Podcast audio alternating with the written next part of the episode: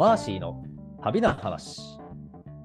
この番組は日本人駐在員のご子息に時差を生かしてオンライン指導します。学助会札幌丸山本部。小樽の秘境トレッキングツアーと英語プライベートガイドサービスホワイトツリー。小説シェーンの語ビューを Amazon Kindle で配信中。スンドメパターソンの提供でお送りします。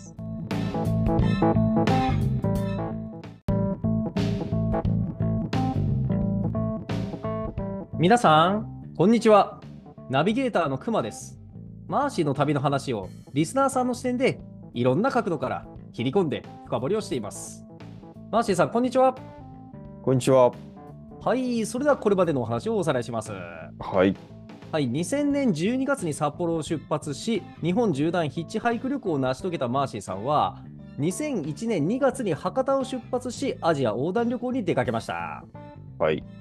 はい、東アジア、あー東南アジアを旅し、ちょっとニュージーランドも旅しましたが、またアジアに戻りまして、西アジアへ飛んで、今度は東へ東へという形でトルコ、イラン、パキスタンと旅をしてきたマーシーさんは、え前回パキスタンのお非常に有名なガンダーラ美術の、えーあ苦行するブッダ、断食するブッダの像を見たりとか、あるいは非常に世界有数の大きなモスクを訪れたりとか、あるいはあ蛇使いのジプシーの方々の集落を訪れたりと、非常に興味深い体験について伺いましたね。はい、そうですね。まあ、そんな楽しい、楽しいパキスタンの日々だったんですけども、うん、ついにパキスタンに別れを告げる日が迫ってくるというところになります。はい。はい。で、本当はですね、うんあのーまあ、そのイランとかパキスタンで出会った人たちから、うんあのーすごい行った方がいいよとうんいう評判のですね、ヒマラヤ山脈に近いフンザっていう町がパキスタンにあるんですけど、そこにもですね、本当はですね、行きたかったんですけど、うん。えー実はですね、あのーニュージーランド人のはいヘ。レンとですね、うん。2月の半ばにうん。インドの首都ニューデリーで、うん。えー落ち合って、うん。そこから、えーっとですね、一緒にうん。旅をしようとおお。いう計画がありまして、はい。でそのニューデリーに行く前までに、うん。だイラあインドにもいくつか町があるので、うん。いくつか行きたい町があったので、まあ、それで、えーそうしたらヘレンの会う前にここ行くとしたら、もうじゃあパキスタンの滞在そろそろ切り上げないといけないなといううん計算になり、うん。まあ、パキスタンの滞在を2週間で切り上げてですね、うん。えーインドでの、えー滞在をですね、うん。2ヶ月ぐらい取っとかないといけないかなっていうふううにん。計算して、まあ、ちょっと、えーインパキスタンの滞在を早めに切り上げることにしました。はい。はい。で、まあ、というのは、あの途中でですね、旅の途中で出会った、えはいあのイランで出会った、えー日本人のバックパッカーの一人の人がですね、うん。インドを回るのになんと、うん。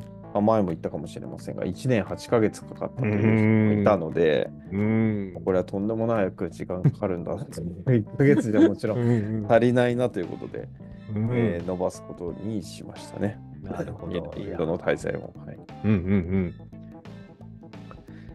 それとですね、あのはい一つあの、うんちょっと僕の旅のプランについて、うん。うんえー軽く振り返りしておきたいが、ぜひぜひ、そうですね。だんだん分かんなくなってきたんで、はい、この辺でちょっと、えもともとはですね、え。うん。えー、と僕は大学4年生になる年をうん1年間休学して、アジア横断旅行をしようというんう予定だったんですが、はい。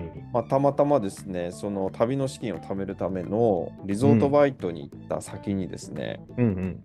えーなんと、そのまさにこれから僕が行こうとしてたアジアをうん。3、4年かけてうん旅をして帰ってきた、うん。ノブさんという方うにん出会いですね、うんうん。えーっと、そんなんじゃ、マーシー全然日程足りないよと、うん。えー説教されてですね、予定を変更し、1年の休学を2年間に延ばすことにしましたと。はい。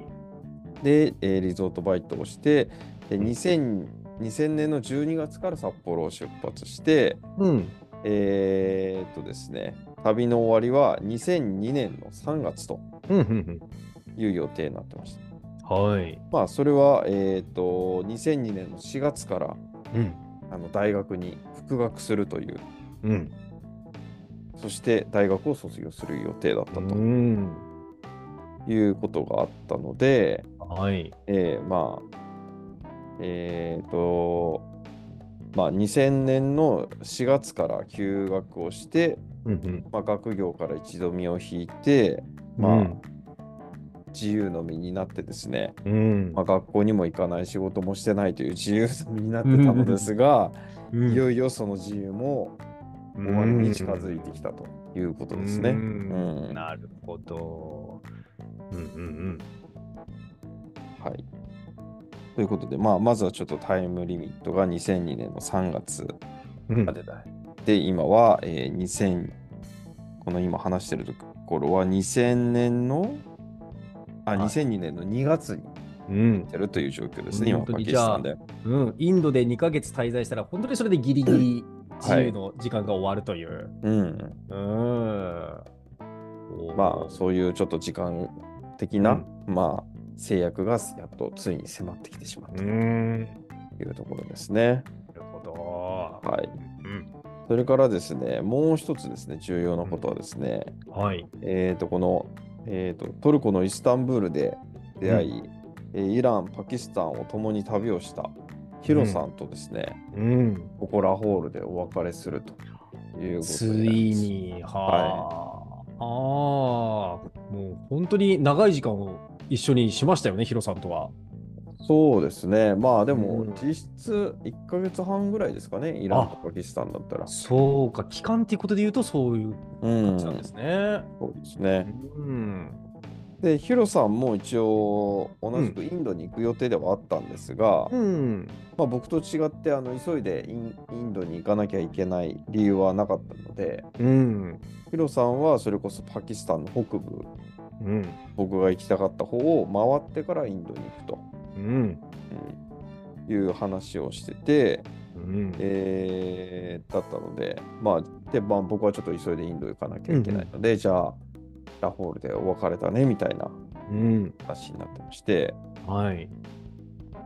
まあ、あの、その、まあ、パキスタンとその前のイランという国はですね、本当に、えーなかなか、なんでしょう、い日本人が行かない国で、うん。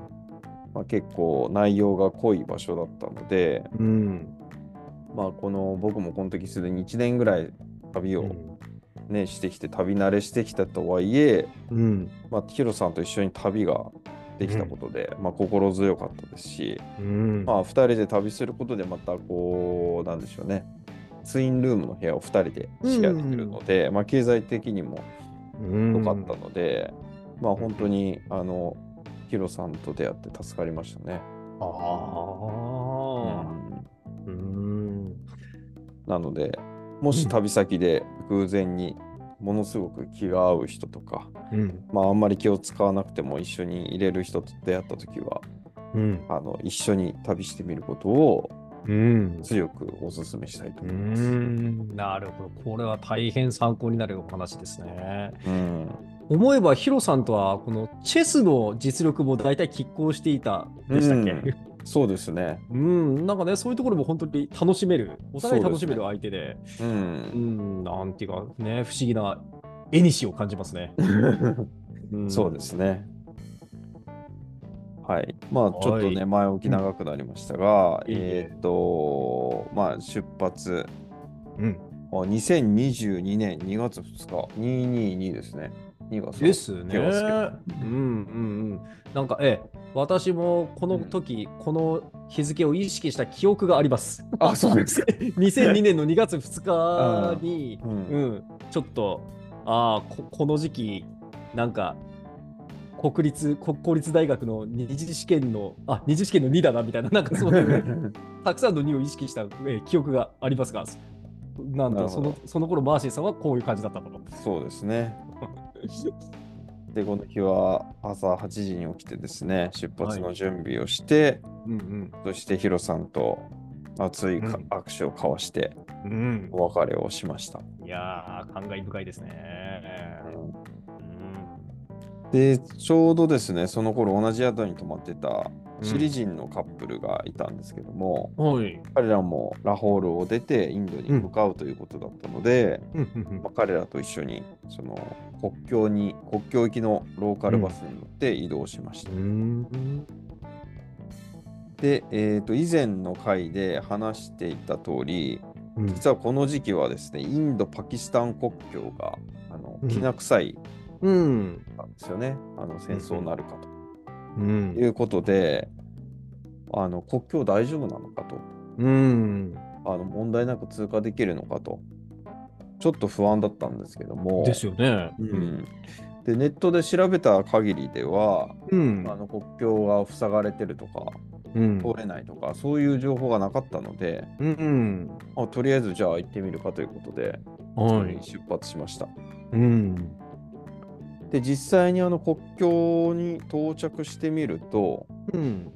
特にそんなあの物々しい雰囲気は全然なくて、へー。まあ、その多分普段生活でその国境を使ってる人もいると思うんですけど、うん。まあ結構たくさんの人がですね、国境を通過してたんで、へー。僕らも問題なく、えー国境を越えることができました。はあ。はあ、いや、何かこう、やっぱり行ってみないとわからないんですね。なんかこうん。う、イイランからパキスタンに入国する時のあの大変さを思い出すと、うん。なんていうか、いや、どんだけ危ない情勢になってるんだろうって、ドキドキしてましたけど、いざ行ってみたら意外にすんなりと。うん。うん、あるんですね、ね。うん。うん。では、いよいよ、はい、パキスタンにお別れし、はい、次回からインドでしょうかね。そうですね。ついにうん最終章、インドにやりたいと思います。はい私、あのこうパキスタンの旅で最後にちょっと、あのまあ、確認の意味も込めての質問なんですが、ああ、はい。あの確かマーシーさんにとってパキスタンっていう国は、うん、こう今まで行った国の中でもこう一番何でしたっけ？印象的だか刺激的だかっていうことをそのパキスタン編の最初におっしゃってたと思うんですけども、うん、でそれっていうのはやはりその、まあ、情勢的にパキスタンに入国してもう一気にその自分の命自分の身を自分で守らなきゃってビュッてそのこう危険に対するそのなんて言いますか動物的な本能が研ぎ澄まされるっていうことと、うんあとやはりその大変魅力的な女性であるところのそのドイツ人の,、えーんあのお名前忘れましたけどあのカトリーヌだったかな。ああカトリンさんののこととか、ええまあうん、ああとはやっぱりそのこのこの宿の素晴らしさ、うん、この宿でのいろんな旅人との出会いそして、うん、このホスピタリティ。主にこの3つなのかなと思いましたがそんな感じでしょうかね。そうですね。ううん。ん、まああとはね、やっぱりなもう一つ言うとしたら、うん。なんだろう、パキスタンもやっぱり政情があんまり安定してない、うん。まあ、街はそうでもないけど、まあ、治安も、まあ、あんまり良くないところだと、はい、なんだろうね、やっぱりその人の生命エネルギーが基本高いっていうか、ああそっかそっか。生きよう生き残ろうっていううん。オーラが。そうそう、生存本能が出てるから、やっぱり、うん。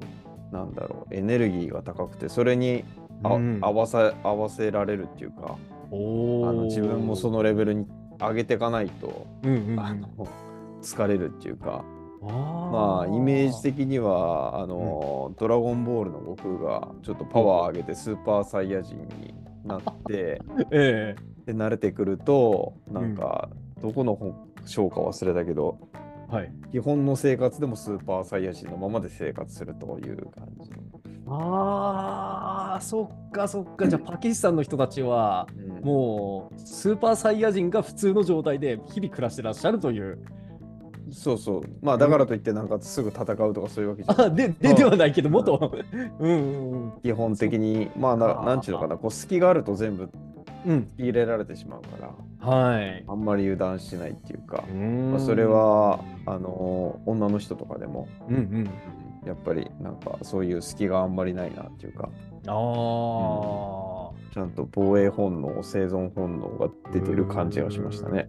いやうん。私、そういうのにめちゃめちゃ興味があるんですよ。うん。あの何かこう常に自分の命を守るっていうことに対する緊張感を持っているなんか持たなきゃいけない環境とか、うん。そういう状態とか、うん。うん、そういう時にこう人がどう生き生きとしだすかっていうところがですね、うんもう近年ますます興味深いので、うん、このパキスタン編はもう私にとっても非常に貴重な回になりましたね。ああ、それは良かったです。ええいやー、ますます。じゃあ、それを踏まえて、インドのお話も楽しみにしております。はい。はい、ありがとうございました。ありがとうございました。